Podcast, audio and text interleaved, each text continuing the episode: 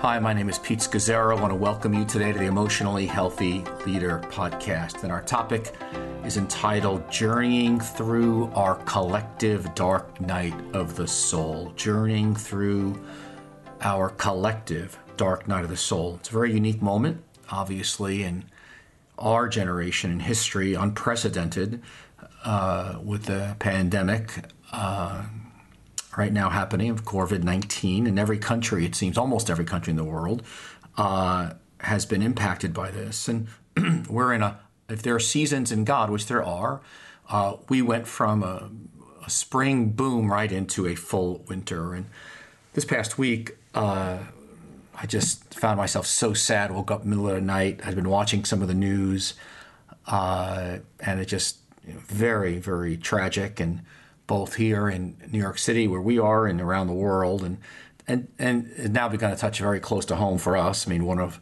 our friends and her husband, they're, they're, she's six months pregnant, uh, both out of work, and both are now home with the virus.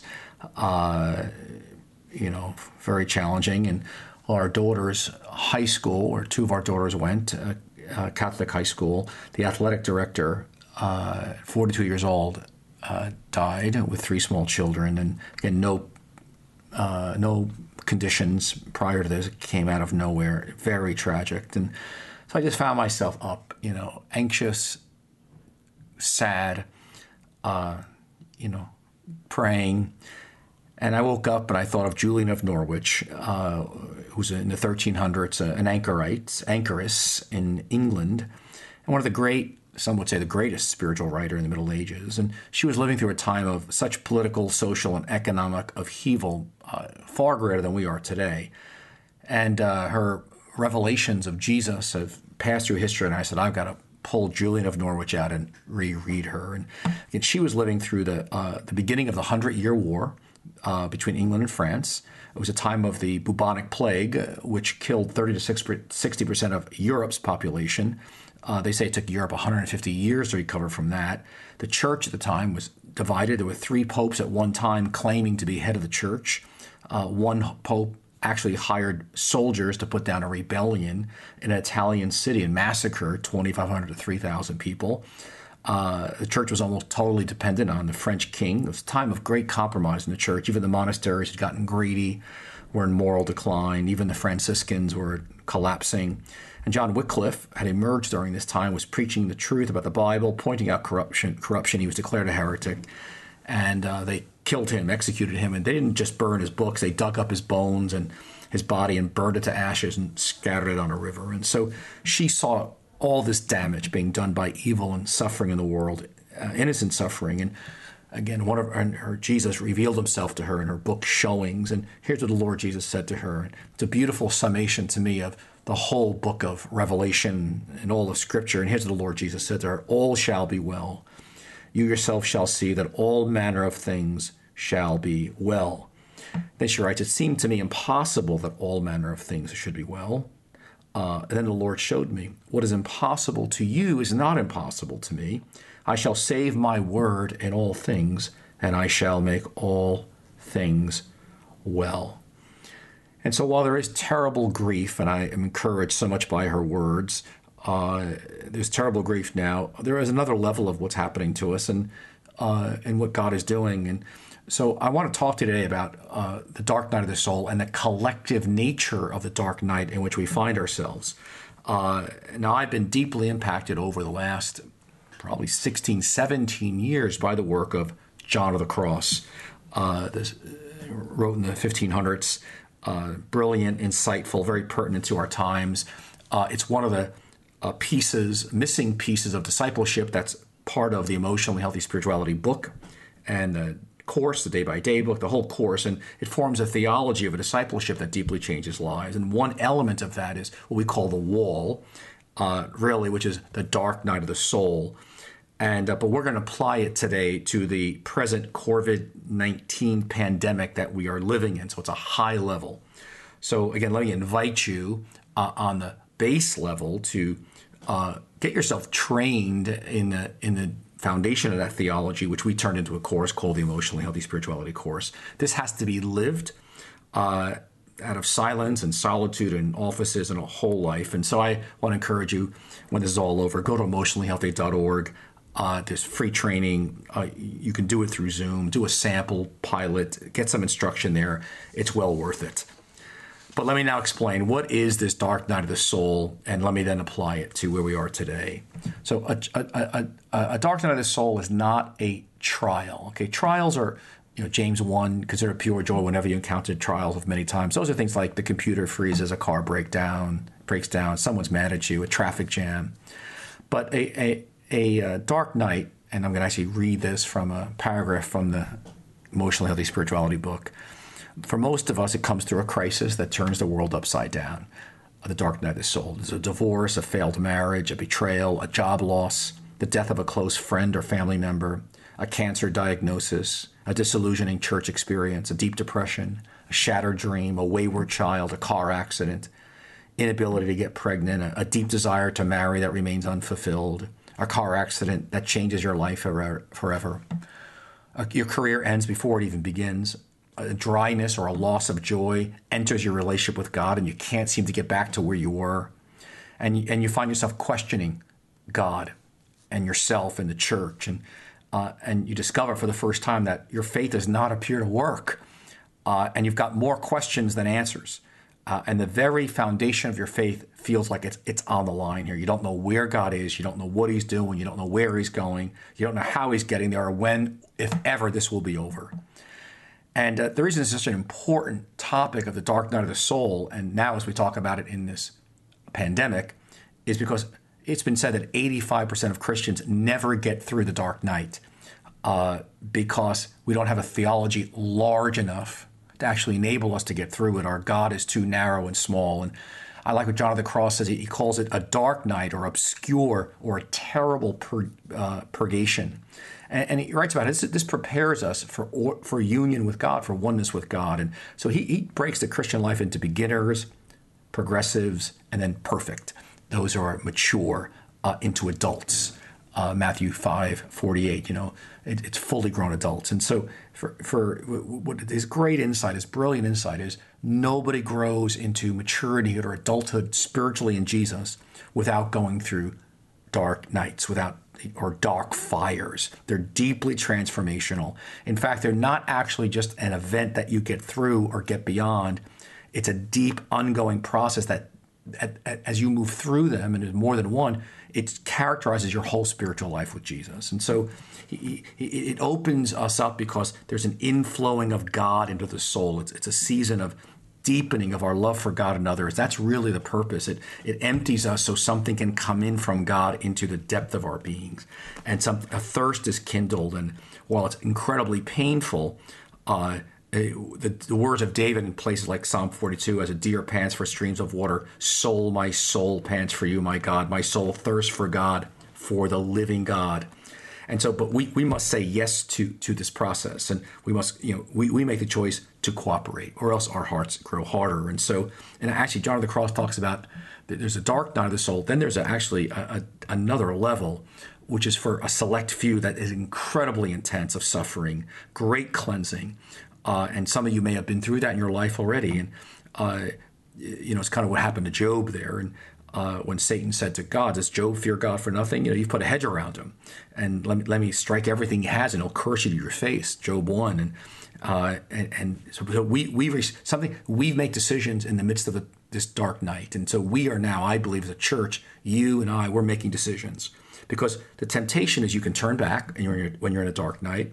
You can lose your courage and I think what's happening to lots of folks right now, we can get really busy, uh, overworking, striving to put it back together. And what happens is we, we can't see that God is actually leading us in a, in a, by another road. Uh, it's a, there's a change of road. And it's a road of being with Him, of contemplation. Uh, it's another level of walking with Jesus. And, uh, and so the invitation, I'm going to give you the invitation first before I kind of expound on this collective dark night together. The invitation is to uh, to be still, to be quiet and listen for his voice because God's invading you and he's emptying you so he can fill you. And uh, and there's a surrender moment, there's a patience, there's a, allowing God to take you places where you don't want to go. Uh, and it takes great patience to do it. And uh, again, one of the themes in the first five centuries of the church, and historians have written about this, uh, was about patience. In fact, they wrote more about patience than probably any other topic uh, because it takes patience to follow Jesus. The dark night, because all your feelings for God are gone, uh, it requires tremendous patience. It's it's actually being handed over uh, to like Jesus was handed over in the Passion prior to crucifixion 14 times in the book of Matthew. Uh, we're in a sense we're being handed over to God's doing something. We're not we're surrendering to it, but it's incredibly painful, and it's Peter being led where he doesn't want to go. Uh, we've all had our plans disrupted. Uh, that's why it's a collective dark night. And what's amazing about it, it's, a, it's in almost every continent on the earth. And so we surrender to the, the will of God. And it's the ordinary way that we grow in Christ uh, and have our affections, our DNA, our wires uh, reworked, redone by God. Because in the dark night, God is getting at some things that are incredibly deep. Uh, he's pulling roots out from you and I that can happen no other way. That's what makes it such an incredibly important time of transformation in Jesus. And uh, as John of the Cross would say, there is no other way to grow into a mature woman, a mature man. The the the, um, the fundamental issue is my will versus God's will, your will versus God's will. And the story I love, one of the greatest examples of this is is Abraham at the wall. Uh, Abraham had multiple, you know, dark nights. Uh, we see it in Genesis 12 when he leaves everything and goes to an unknown land. Uh, he's infertile, unable to have children. 25 years of waiting. What a dark night. Uh, he's got to send Ishmael away, his only son that was born out of with Hagar. Another dark night. Uh, he's been promised, you know, children like the descendants like stars in the sky, and that would be a universal blessing to the world. But but he only has one son, Isaac's eventually born at the age of 100. And then uh, about 10, 13 years later, when he's about 110, 113, uh, he is invited into another dark night and to sacrifice Isaac on the altar in Genesis chapter 22. And it is a, is a test. And he climbs that mountain. If, you, you've ever studied Genesis 22, it's an incredible passage. Uh, he builds an altar. He, he makes a three day journey. He builds an altar. He arranges the wood. He ties up Isaac. He lays him on the altar. And he takes a knife to cut the throat of his son. And I mean, what a dark night. And, and that passage is so, it's, it's like a movie script. And, and so, what's happening in the dark night, God is pulling out of us, and He's doing something incredibly profound in Abraham. Uh, in that moment, the father of us all.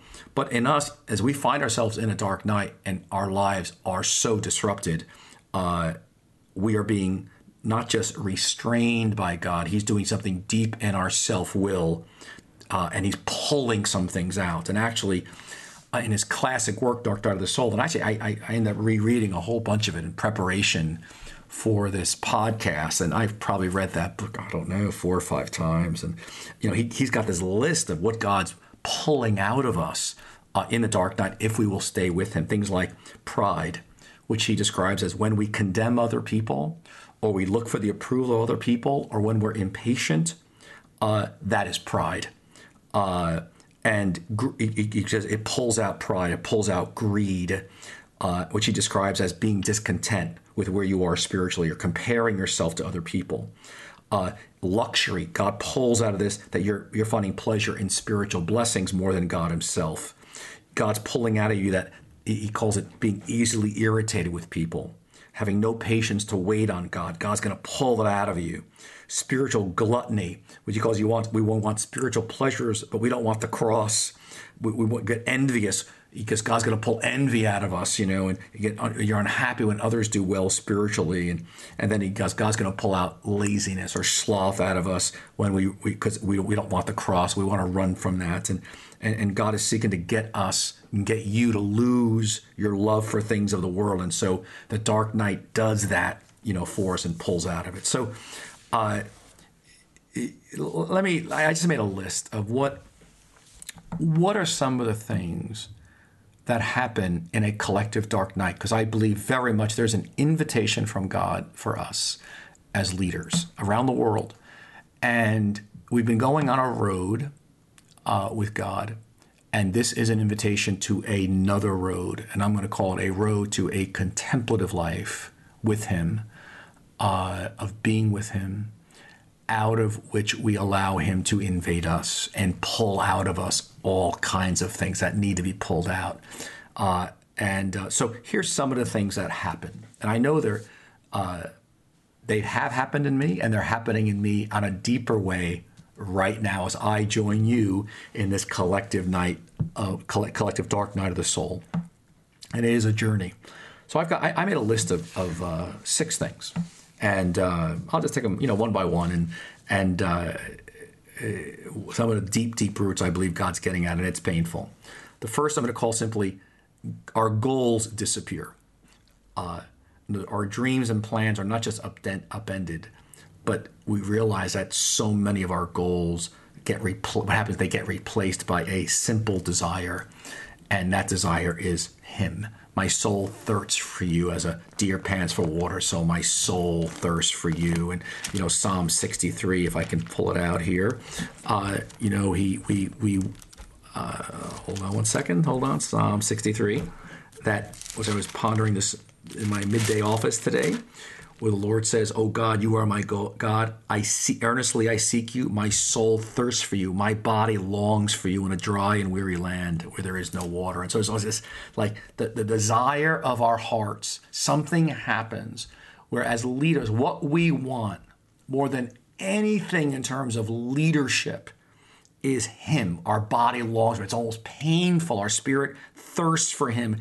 Think of a desert land where there is no water. And so our goals, and we set them, right? But it's how we set them and how we see them. Something changes now because there is there is now the dark night does something so profound in us. Uh, again, if we allow it, that our goals almost dissipate. Yes, we have them, but they're not the heavy yokes and the kind of that's not what they were in the past. But then there's a second thing that happens is uh, our, our worship of God shifts and our, our worship of our feelings completely disappears. In other words, we worship Him, not our feelings. One of the most common idolatries in the church is we love feeling good uh, and worship and following Jesus, and and actually we become attached to feelings, and we're we're we're we're following our feelings, not Jesus. And so God has got to remove those quote consolation feelings, those good feelings, to to deepen us so that we're actually following him, not our feelings. Now it's funny you're hearing this from the guy, you know, we're leading emotionally healthy discipleship. So yes, there's a place for feelings, absolutely. But then there's a place also to say, I'm not following my feelings, I'm following Jesus. And in the dark night, and we're in one, it does not feel good. In fact, it feels terrible. Uh, but we worship Jesus, not our feelings. And um, it's an immaturity. And so we persevere in patience even when we're feeling empty and dry. Uh, and, and there are moments, and John of the Cross writes about this, we'll get these bursts of God will communicate his sweetness. But in general, when you're in a, a dark night, uh, you're getting moments of God's sweetness and, and splendor. But for the most part, it's, it's just, it's difficult and you're patiently persevering. A third thing that happens in the dark night is you're freed from attachments. Uh, there's a detaching happening to things. Now, it's everything from your bank account uh, you know, your your retirement, perhaps, uh, attachment of what the church is going to look like. Uh, definitely with people applause because you're not even in front of people anymore right now. But see, God loves you enough and loves me enough to strip you of all that gets in the way of Him. And they're not things that are bad in themselves, but they can keep us from God. And so at the wall, at, at this dark night, uh, my identity gets gets gets pulled back on another level. Uh, everything from intellect to, to gifts and talents to family to doing good and dreams, illusions. Just it, attachments get broken. In fact, we see our attachments on levels we hadn't seen them before until we lose them. It's been very interesting for me to have my children go shopping for me uh, and losing control of even something as simple as that. Uh, but I didn't realize how many attachments I had that I thought I had dealt with until this pandemic hit. And now I'm, I'm in day 22 right now of our voluntary quarantine. I think of Truman Capote, and he got famed for writing that book in cold blood, which became a movie. But his last unfinished work, uh, here's what he wrote. and the last page, more tears are shed over answered prayer than unanswered ones. Uh, and and I, as we get as a dark night does something so deep in us and pulling out roots, that there is a level, a fresh level of freedom from the world, the flesh, and the devil that comes to us. So, but there's a fourth thing that happens, and I, am going to call you just calling it becoming more comfortable with not knowing, wholly unknowing. Uh, in other words, that I, we become we become more like little children, which is what Jesus talked about, right? And when we don't, we're not in control. We don't know what's happening. What's the big plan God's doing here? Um, and as Augustine wrote, if you understand, it's not God you understand. If you understand, it's not God you understand. Uh, and I don't know. I, I and uh, I, I, thought I knew, and uh, and so we can actually rest more easily and live more freely, knowing that God's got it in control, and and we can trust Him. And so we can sing with David, uh, as he said, in, for example, Psalm 18. He made darkness his covering, his canopy around him, and and, and God covers himself in darkness. And we're okay with that because we don't have to know where he's going, when he's going to get there, his bigger his plan. We don't we don't we trust him, and we're okay. We're more comfortable out of the dark night. And then also, uh, and fifthly, what happens in the dark night is is we're shedding layers. God is shedding layers off us of our false self. Uh, again, the, the dark night, like nothing else, cuts off our attachments to our false self, to who we think we ought to be, who we falsely think we are. Layers of our counterfeit self or our pretend self are gone. Something truer in uh, in Jesus in us and through us slowly emerges. And I, I was fascinated in rereading uh, The Dark Night by John of the Cross in the 1500s, where he, he quotes Augustine. Uh, and he was talking about how layers are pulled off us, where Augustine prays, Let me know myself, Lord, that I may know you. Uh, and so we learn what does it mean to be broken in spirit, poverty of spirit, and humble before God. And we actually can feel in dark nights, and I, I think it's revealing that this collective dark night, at least here in North America, reveals our immaturity, our attachments, our childishness, um, uh, and it's just it's painful you know? We realize oh my gosh i'm too attached to my goals and how i the dream how i thought this church should fold out. And and i want i like feeling really good that i'm growing the church and i know where it's going. And i didn't realize how attached i was to this and this and that. I met a couple pastors going through withdrawal of not getting validation from people as they're preaching now because they're preaching to empty empty places and uh, how hard it is not to know where God is going and what the church is going to look like the next 3, 5, 10, 20, 30 years. And, and, and didn't realize how much of my false self was wrapped up in leadership. And boy, that Dark Night just brings that out. And uh, uh, gosh, uh, and um, and so we, um, uh, uh, by God's grace, hopefully our true self emerges. You know, my my favorite definition of leadership is leadership is knowing what to do next, why it's important, and bringing nece- bringing the necessary resources to bear. That's leadership. A leader knows what to do next, why it's important, and bringing the necessary resources to bear to make that happen. And I still think it's my best definition of leadership. But godly leadership uh, is able to surrender the whole thing, recognizing uh, I'm, I'm surrendered. My life is one of surrender to Him. The, the seventh thing of what I what God is doing I, in a dark night is I, He's protecting us. We just can't see it. Uh, he, he's protecting us. I mean, I think of Moses' dark night uh, 40 years in Midian, uh, David's dark night, then you know 10, 13 years. I think of Joseph's dark night. But God's doing something deep, and He sees your gifting, He sees your visions, He sees your dreams, He sees what He's got for you. But you're dangerous without a great purging. You're dangerous without God pulling up those roots. And I said, you need that dark night. I'm, I, suspect that God knows we need a collective dark night as a church because He does have something great for us as a Church of Jesus Christ. But but there is a season, there are times uh, we must go through that dark night so he can do a profound work in us. And then, of course, uh, and finally, in my, my final thing that I that I know is happening in here, and, and a large part of John of the Cross's work talks about this, is God is preparing us for a higher degree of love with Him. In other words, He's emptying us so we're able to have a communion with God that's way more abundant. He's purging our palate of rebellion. Uh, he's changing our taste buds so that we actually feel and taste the love of God. We, we, we, we, we want that food more than anything on earth. and He's stripping us to make us the men and women He's called us to be. And, and, and so many of us, we know about the love of God. We know so many biblical truths in our head, but not our experience. And, and this dark, dark nights ground us in deep truth, especially the love and the grace of God and, and the gospel, like, like, like there's no other way to get there. Uh, and rebellion and stubbornness is pulled out of us. So instead, perhaps of looking uh, at this pandemic as a you know angry and defensive, I want to invite you to befriend it, uh, to befriend it. That somehow God has allowed this, and He's doing something, and it's it's a time of hidden fruitfulness, and the hand of the loving God is doing something in us as leadership in the church.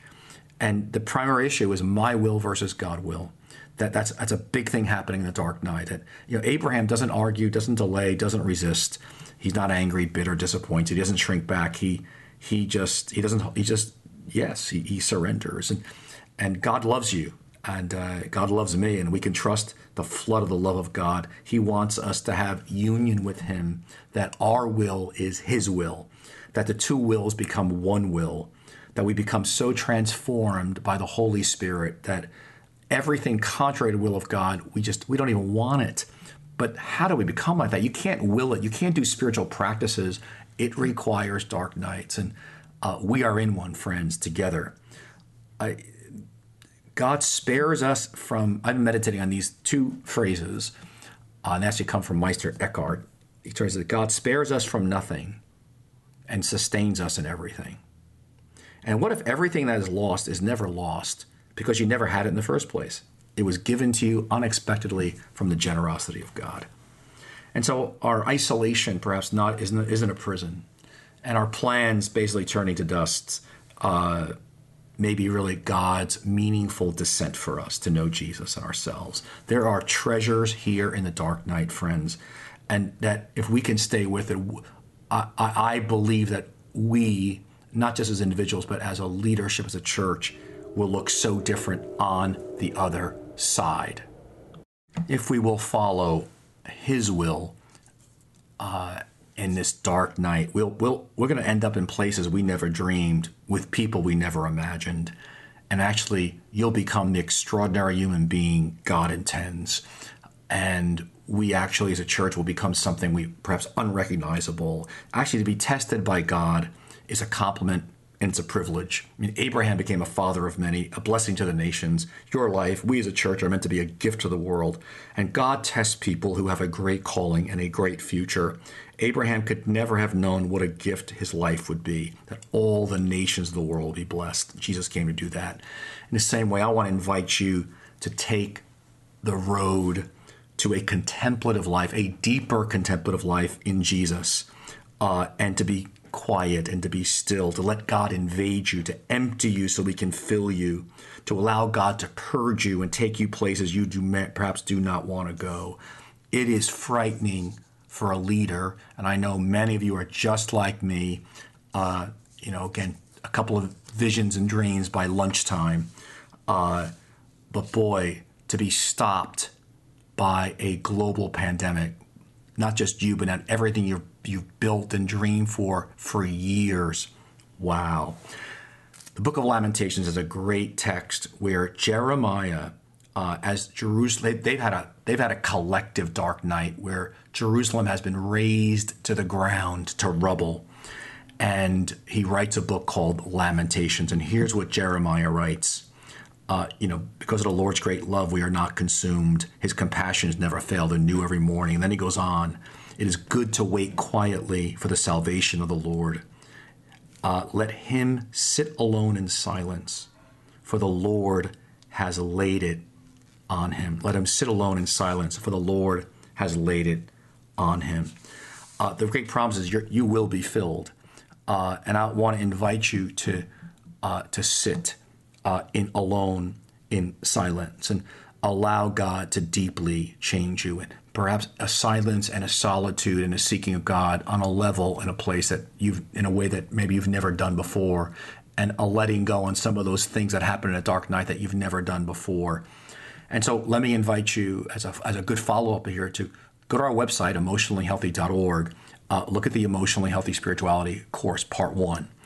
uh, and uh, get a hold of that book, the workbook, the day by day book, the daily office book. Begin to press into some of these missing pieces of discipleship that are so core to developing mature men, mature women of the faith, and moving out of childhood and adolescence to maturity. Uh, and thus you can apply it in a broader way into your life and all those around you. Get some get the training. It's it's free there, but we've got to live it and enter into it ourselves so we can bring the church with us. So thank you so much for being here today. It's been a joy to be with you. It's been a joy for me to prepare this. Uh, it's been good for me, uh, and I pray it's been good for you. So God bless everybody. Have a wonderful day, and may the Lord's good hand rest upon you.